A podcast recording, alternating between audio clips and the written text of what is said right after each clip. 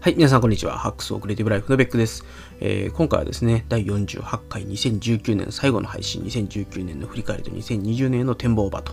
いう回で、えー2019年最後のですね、えーベックスハックスレディをお送りしたいと思っております。えっと、これを収録しているのはですね、まあ、2019年の大晦日なんですけれども、2020年の元旦以降に今聞く方が多分ほとんどではないのかなと思いますので、あんまりですね、2019年を今年とか2020年を来年とかって言わないように、えーまあ、2019年はこうでした、2020年は、あの、まあ、この年にしたいみたいな。あと、まあ、あの、そうですね、忘れる前に最初に言っとこうかな。えっと、2019年、あの、皆様、あの、ありがとうございました。あの、こちらのね、うん、ポッドキャスト、まさかこんなにたくさんの方に聞いていただけるようになると思ってなかったので、えっと、結構ですね、あの、本当に、やっててよかったな、みたいなあの感じが、ちょっと後でまあ振り返りの中で語りますけれども、よかったなっていうのと、まあ、2020年もですね、あの、ポッドキャストは結構力入れて頑張っていこうかなと思っておりますので、ぜひですね、よろしくお願いできればと考えております。よろしくお願いします。はい。でね、とりあえず2019年最後の配信なんで、えっと、やっぱりですね、2019年をしっかり振り返っていくっていうこと、それから2020年どうしたいかっていうことをですね、まあ、少し考えたいなと。まあ、あの、まあ僕自身がどうかっていうのもあるんですけど、まあなんか考えるフレームワークみたいなものをね、もしかすると皆さんのお役に立てればいいなっていうのもあるので、えっと少し自分語りになっちゃいますけれども、お付き合いいただければなと思います。まず2019年なんですけれども、あのー結構多くの方に心配をおかけしました。あのお仕事の方なんですけれども、あのーまあ、一言で言うとですね、2019年はほんまに辛かったです。あの、精神的に結構ね、やばかったんですよ。あのーまあ、ゲッターズいたっていう人の占いがあるんですけれども、その中で2019年はもう人生の中でもかなりやばい年やぞみたいなことが書かれてたんですけど、あのー本当にそうでしたと。うん、まああのーそうですね。まあ、多分2、3年前に1回ちょっと精神的に崩れかけたことがあったんですけど、その時よりも、えっ、と、今回の方がやばかった気がします。はい。なんで、まあ、過去最大のピンチを迎えたと言ってもよかったんじゃないかなと思います。で、まあ今思い出してもね、ほんまよくあの時壊れんかったなっていう感じで、うんとね、結構ね、割とシャレにならんところまで行って、で、まあ、無事解決できたっていうことと、まあ何よりもね、あの時助けてくれた人たちに感謝しないとなと。本当にね、あの、まあ、自分の中で何が一番本当に良かったというかね、えっと、恵まれてたかなと思うと、やっぱり人間関係に恵まれてたなと思います。あの、一人だったら潰れてたと思うし、あの、いろんな人がね、あの励ましてくれたりとか、もう、まあ中にはね、やっぱりあの、の、ほんまにしんどいんやったら、でもやめたらええよとかねっていうことも言ってくれてとか、あの、ビジネスっていうのは、まあ、テンポラリーで、あの、な自分の人生ね、あの家族だったりとか、自分が幸せに生きるっていうことが、あの、リアルだから、あの、まあ、ビジネスのことでそそこまで自分を追い込むべきではないみたいなことね言ってくれた人もいたりとかって結構ねいろんな人たちが自分のなんていうのかな結構根っこの部分というかねそういうところでお話をしてくれてまあすごい助けられたなだしあの、僕の気晴らしとかちょっとアホなこととかに付き合ってくれた、まあ、人たちもいてですねあの本当にいろんな人に支えられてなんとか乗り越えられたなっていうところが、まあ、ありましたと。でただね、あの、辛かったとか、何かを失ったとかっていうことだけではないですし、やっぱりそこで得たことっていうのもたくさんあって、やっぱりあの、そこをね、ちょっと覗いてきたので、まあ、それで分かったこと、まあ、一つは自分の限界がどこにあるかってことも分かりましたし、まあ、それはそれでね、大きな収穫だったなと思います。で、まあ、一番の収穫は自分を助けてくれる人たちがこんなにいるんだっていうことに気づけたっていうことと、まあ、そういう人たちね、大事にしないとなっていうふうに、まあ、改めて思いましたと。で、あと、まあ、辛い状況をなんとか乗り越えていく中で自分なりにね、新しいやり方とか、スキルとか、考え方とかっていうのを身につけられたし、まあ、レジリエンスっていう意味でも、あの、まあ、今回の件で、まあ、またちょっとしなやかさは身につけられたかなとか、あの、打たれ強さとかね、結構、まあ、前よりはさらに打たれ強くなった気がします。で、あとね、自分の弱さとかね、自分の考えの浅さっていうのもやっぱりあって、で、まあ、それをね、認められたっていうことと、まあ、それをちょっとやって改善していこうかって考えられてるっていうところは、まあ、それはそれで一つ大きな成長のステップを踏み出せたかなと思ってますし、まあ、その中でも何が自分の中で本当に専門性であり強みであるかっていうところに気づけたっていうのも良かったなと。まあ、苦しい中でもね、あの苦しいからこそ結構真剣に考えて、うん、ぼやっとこう自分ってこうだよねって思ってたものがよりこう明確化されていくっていうことがあったっていうのは、まあ、一つ大きな、まあ、得たものかなというふうに思います。でそれからですねあの、うん、近視眼的にならずに結構長い目で自分が何をすべきかっていうことを真剣に考えられたっていうのは結構に大きい大きかったなと思っていてあのな何が大きかったかというと、まあ、一言で言えば、そこで逃げ出すことはできたんですよ。あの、まあでも、うーんと、自分がね、ほんまに何をしたいのかとか、あの、どうしたいのかとかっていうのをね、結構真剣に考えて、で、何度も何度も自分に、ほんまお前何がしたいんやと、自分に問いかけ続けてきたんですね。で、結果としては、まあ、逃げ出すというかね、あの、もうやめようと思って、えっと、そこからいなくなるという選択ではなくて、そこに踏みとどまって、今の問題を解決して、自分がほんまにやりたいことっていうのをちゃんとやろうという決意ができたっていうところですね。まあ、それはすごい良、うん、かった。まあ問題も解決それでできたし、自分の中でちょっと迷いみたいなものがあったんですけど、それに答えをちゃんと出すことができたっていうところは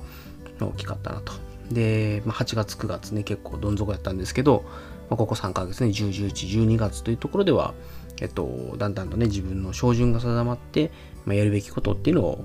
えー、ちゃんとやれてるかなという感じです。はい。で、2020年はね、あの、今までちょっと仕事上のことってあんまり言えないこといっぱいあったんですけれども、なんかね、たくさん、あの、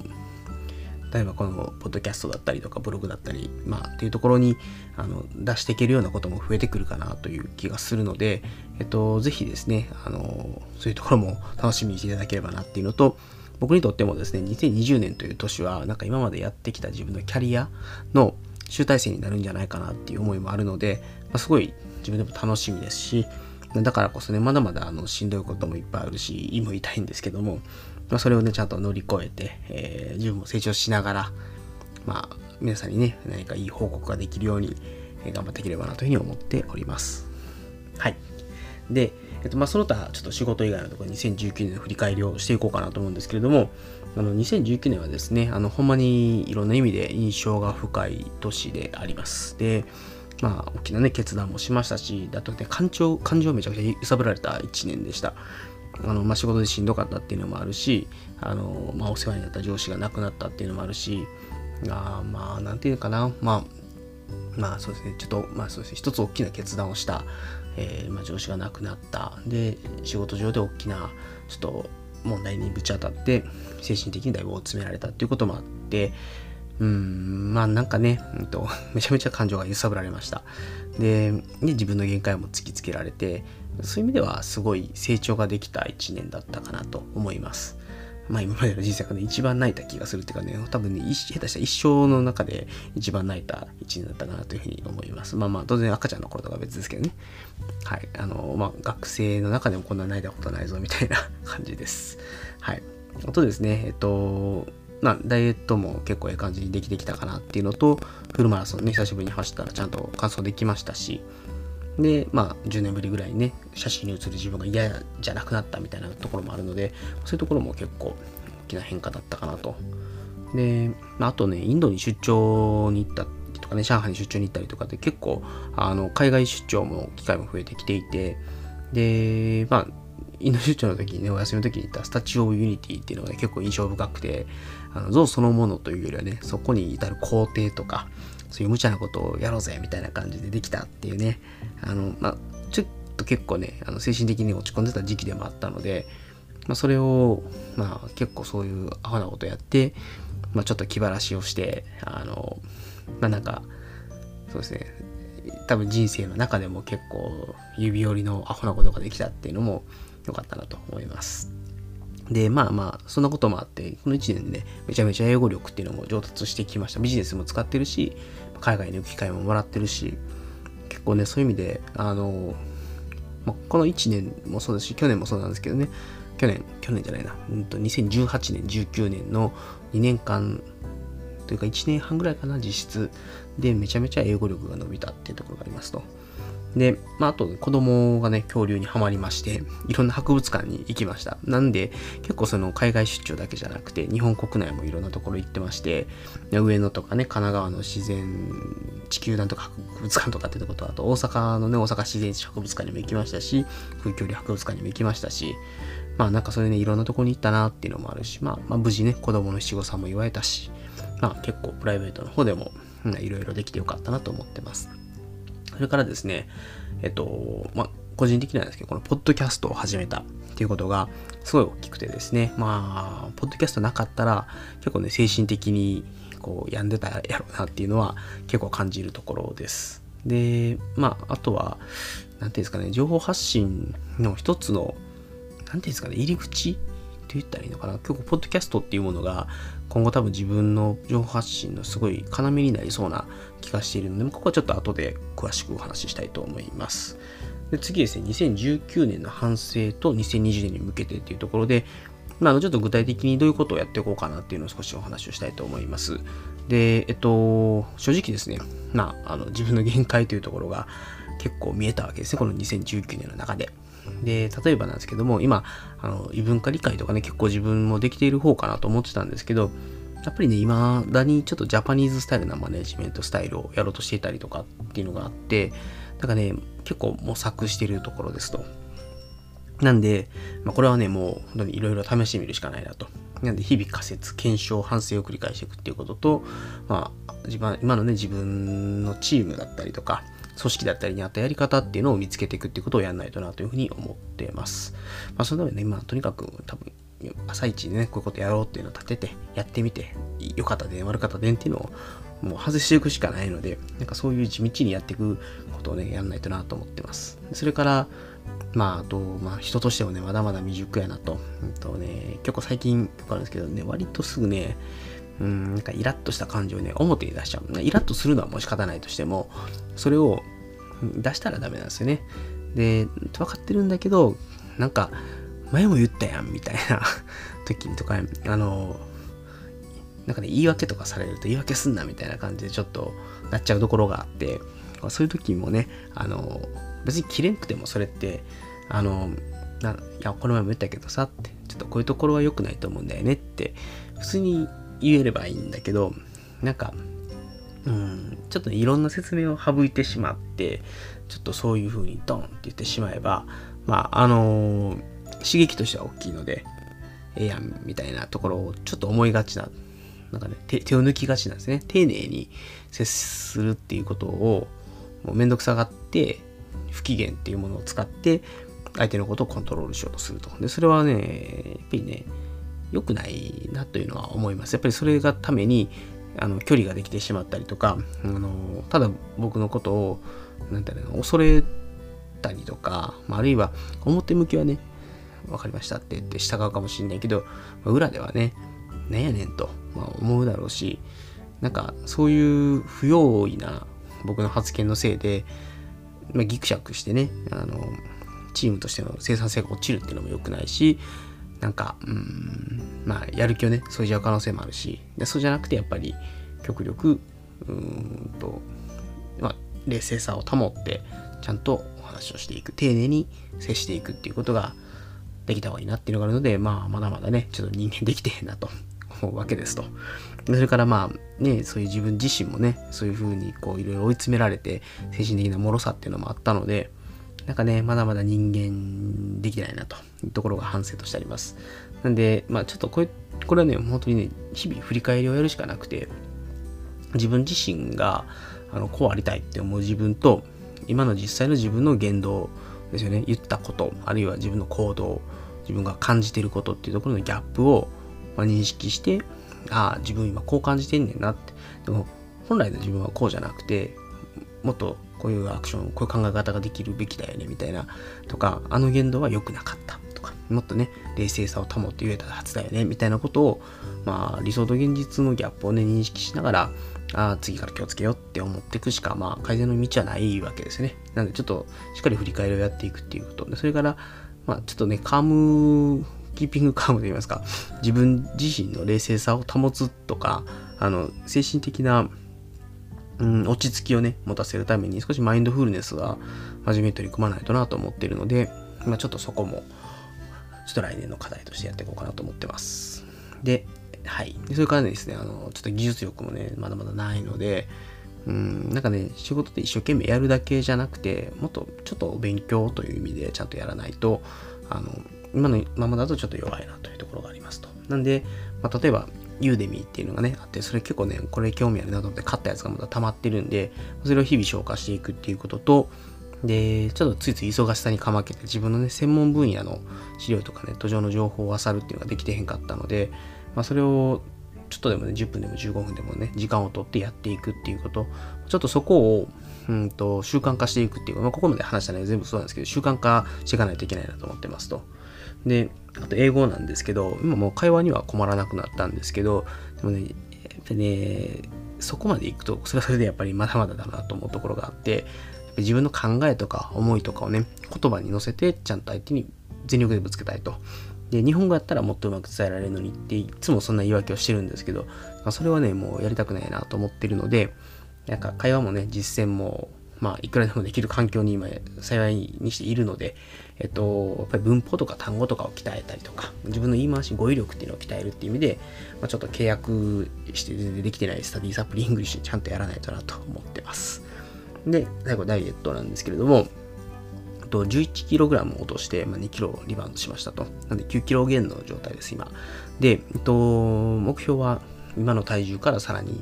えー、7kg 減というか、まあ、まあ、6kg 以上の減ですね、させるっていうところなので、それを、まあ、やるために、えっと、ずっともうすでにハーフマラソンの大会3月申し込みもしていますし、えっと、まあ、日々ね、腕立て腹筋背筋スクワットという筋トレを地道にやるっていうのと、ランニングがね、ちょっと習慣化、まだ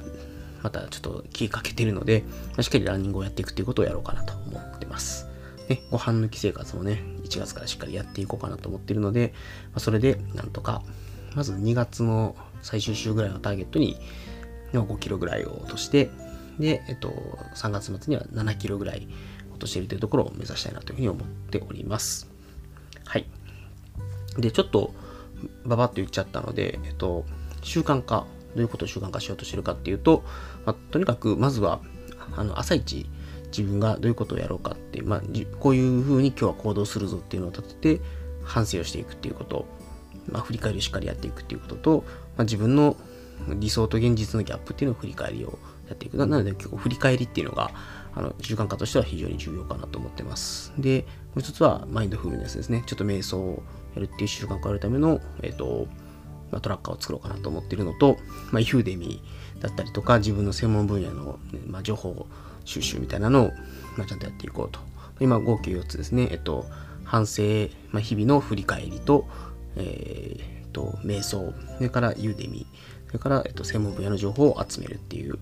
こと、この4つをまず習慣化しましょうと。それから、スタディサプリ ENGLISH をちゃんとやろうっていう習慣化、それから腕立て腹筋背筋スクワットとランニングですね。まあ、この辺の合計7つぐらいの習慣化っていうところを、ましっかり取り組んでいこうかなと思っている次第です。ちょっとあの習慣化のトラッカーもですね、改めてインストールしたので、この辺はまたちょっと、えっと、どこかで習慣化の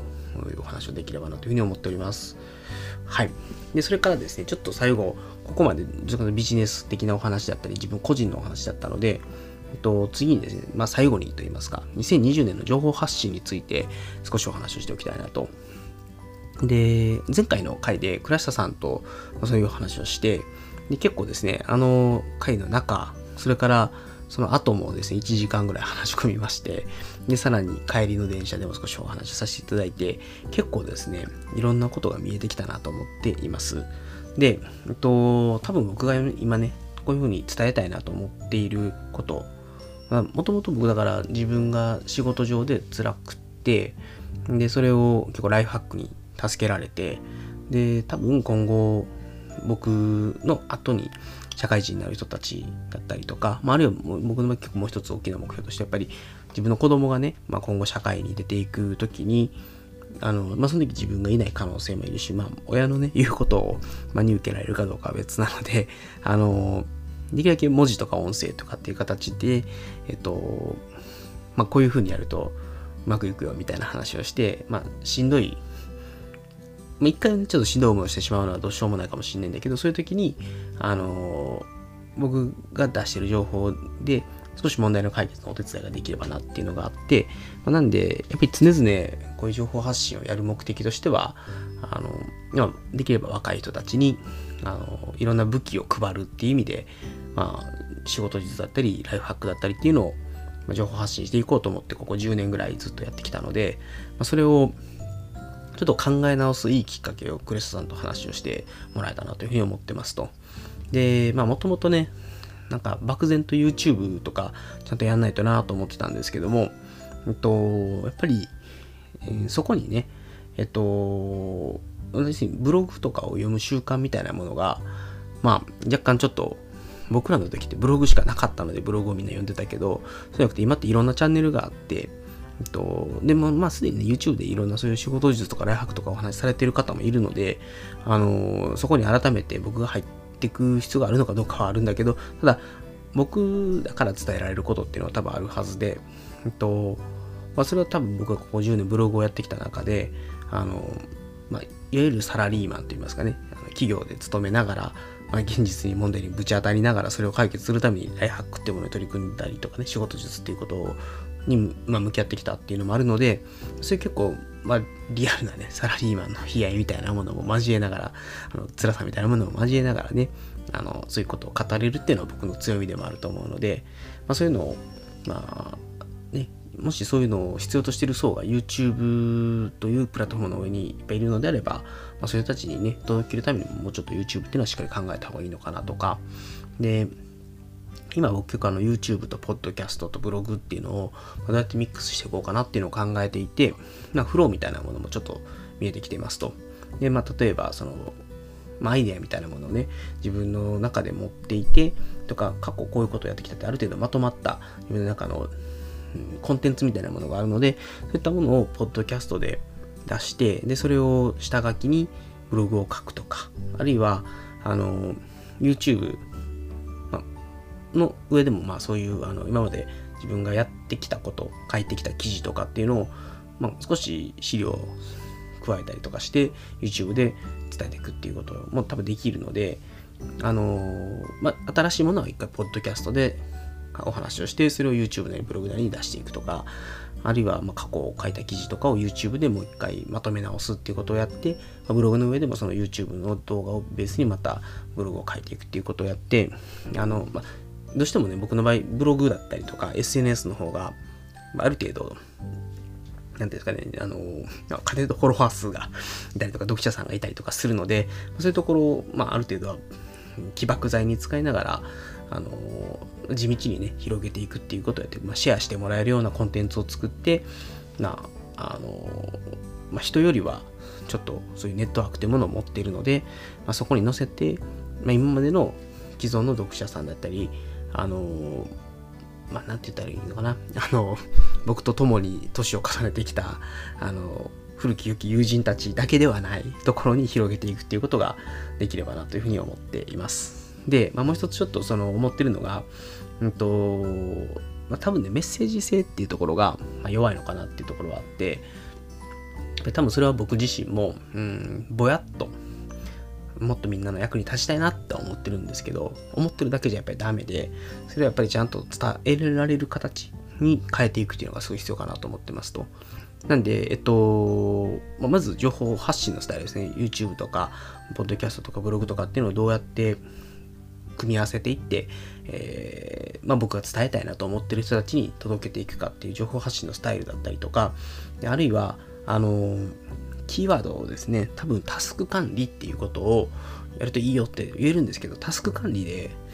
もう引っかからない人たちにタスク管理をご了承しても意味がなくて、なんで、えっと、もう少し課題にアプローチした、なんか、やることいっぱいで、どうしようみたいな感じになっちゃってるとかね、まあ、そういう今抱えてる自分の困ってることをどうやって解決していこうかって思ってる人たちが困ってる言葉に置き換えてやっていくとかね、まあ、それからあのメッセージ性をというのはまあ簡単に言うとあの何て言うんですかね。もうサムネイルに書かれてる文字だったりとか30文字ぐらいの文字の中でやっぱりこういうことをこういう課題がある人にはこういうことがいいよっていうのが一目で見てわかるとかっていうのであの、まあ、大量にねコンテンツもあればうんとうーんなんていうのかな要するに競合ですね時間可処分時間の奪い合いみたいな感じにやっぱ今なっちゃってると思うのでそういう人たちが自分の時間を割いて、まあ、こっちに興味を持ってもらうっていうことをやるために、えっと、まあ、多少なりともやっぱり努力っていうのはいるのかなというふうに思っています。今思えばですけども、まあ、倉石さんと話してたのは、あの、2020年にもなろうかというこの時に、僕らはね、10年間、10年前、2010年ぐらいからですね、同じことをずっとやってきたなと。で、いろんなことが変わってきてるし、やっぱり、うんと、今の若い人たちっていうのは、10年前の僕らとはまた全然違うバックグラウンドだったり、思考、趣味思考を持っているので、まあ、そこにもっと、うん、まあ、僕は、僕はそういう人たちに伝えたいと思っているので、じゃあ、僕が合わせていくっていう必要もあると思うし、で、まあ、クラスさんはクラスさんでまたね、もう一つ違う目的とか目標もあったりするので、あの、クラスさんは多分僕とはまた違うアプローチでそういう人たちにアプローチしていくだろうしっていうのがあって、まあ少し、ね、お互いの目的と、それに対してどういうアプローチを取るべきかっていうことを、まあ、クラスさんとお話をできて、なかなか、あの、ね、12月の30日に奈良に行ってクラスさんと話をしたっていうのは、すごい僕の中では結構ね、エポックメイキングな、はい、一日になったかなというふうに思っております。なんでね、えっと、ちょっと2020年、あの、あれもこれもって言っちゃうとちょっと時間が足んなくなっちゃうんですけど、まあ、でも、今までちょっと、ただブログを書いてればいいとかね、ブログを書いて勉強会やればいいっていうスタイルで、ね、やっぱり、あ、そうで、まあ、そう思ったきっかけっていうのが、勉強会なんですけど、やっぱりトラケンとかを、あの、12月の8日にやったんですけど、やっぱりちょっと自分の中で、なんかしっくりこないものがありましたと。で、まあその時にね、若い子たち、会社の若い子たちにもおいでよって言って参加してもらったんですけど、うんと、うん、やっぱりね、ちょっとね、これを伝えたかったわけではないなっていう、ちょっと反省みたいなものがあって、で、まあそもそもじゃあ若い人たちがなんでこういう勉強会とかに来なくなったかっていうと、多分僕自身がまず若い人たちの中に浸透してないから、僕がいくら告知をしてもそれ届かないし、で、そういう人たちに、やっぱり、あの、多分、うんと、一回、えっと、まあ、僕らがこういうことを考えているよとか、こういういいことを、まあ、伝えられるよみたいな、まあ、違うな、なんだろうな、えっと、まあ、一言で言うと、多分、僕らが今までやってきたことっていうのは、それはそれで普遍的にそれなりに、あの、意味のあるというかね、価値のあることだとは思いますと。で、そういうノウハウ、ナレッジみたいなものを、えっと、うまく伝えられるパスを持っていないっていうことと、うまく伝えるための言葉を持っていないっていうことが多分今の一番の課題なので、まあ、それは勉強会にもね、来てもらえないし、えっと、多分僕がいくらブログを書いてもそこにはリーチできないので、やっぱりそこは、まあ変わっていかないとなっていうところをまあ、ひしひしと、あの、まず勉強会をやってっていうことと、ここ最近のブログとかを自分でも更新していて、なんか、うん、ちょっとね、手応えのなさみたいなものを感じていたので、まあ、それを、まあ、いいタイミングで変える決断ができたかなというところで、まあ、この前ね、クラスさんと会って、まあ、前回のポッドキャストの収録をしたっていう、まあ、あの時にクラスさんとお話したっていうことが非常に僕の中では結構大きかったなと思っています。はい。ということでね、えっと、はい、2019年最後の配信、話そうと思ってたこと、これで全て話せたかなと思います。で、まあちょっとね、なかなか、あの、結構いろんな振り返りのネタもありつつ、あと習慣化でね、2020年こういうこと習慣化していこうってことも結構盛りだくさんなので、ちょっとね、これをまずは、うんと、ちゃんとトラッカーに落としていくっていうこと習慣化のトラッカーに落としていってで正月三が日といいますかねこれから明日から、えっ、と、いろんな、ね、ことを始めるいいチャンスだと思うので、そこで、うんと、自分が変わっていきたいこと、こういうふうにやっていきたいっていうモチベーションをちゃんと理解をした上で、習慣化に取り組んでいくということが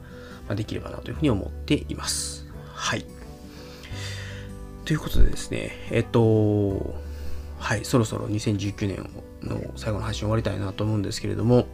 えっと、まあ、ちょっとね、あの、改めましてなんですけれども、あの、まあいろいろね、自分の中でうまくいかないこともあったり、しんどかったりっていうこともあったんですけど、それでも2019年って年自体は、まあ非常に思い出深いと言いますか、うんと、僕としては、うん、まあ結果往来ではあるんですけど、まあ非常に重要な年だったのかなと思います。で、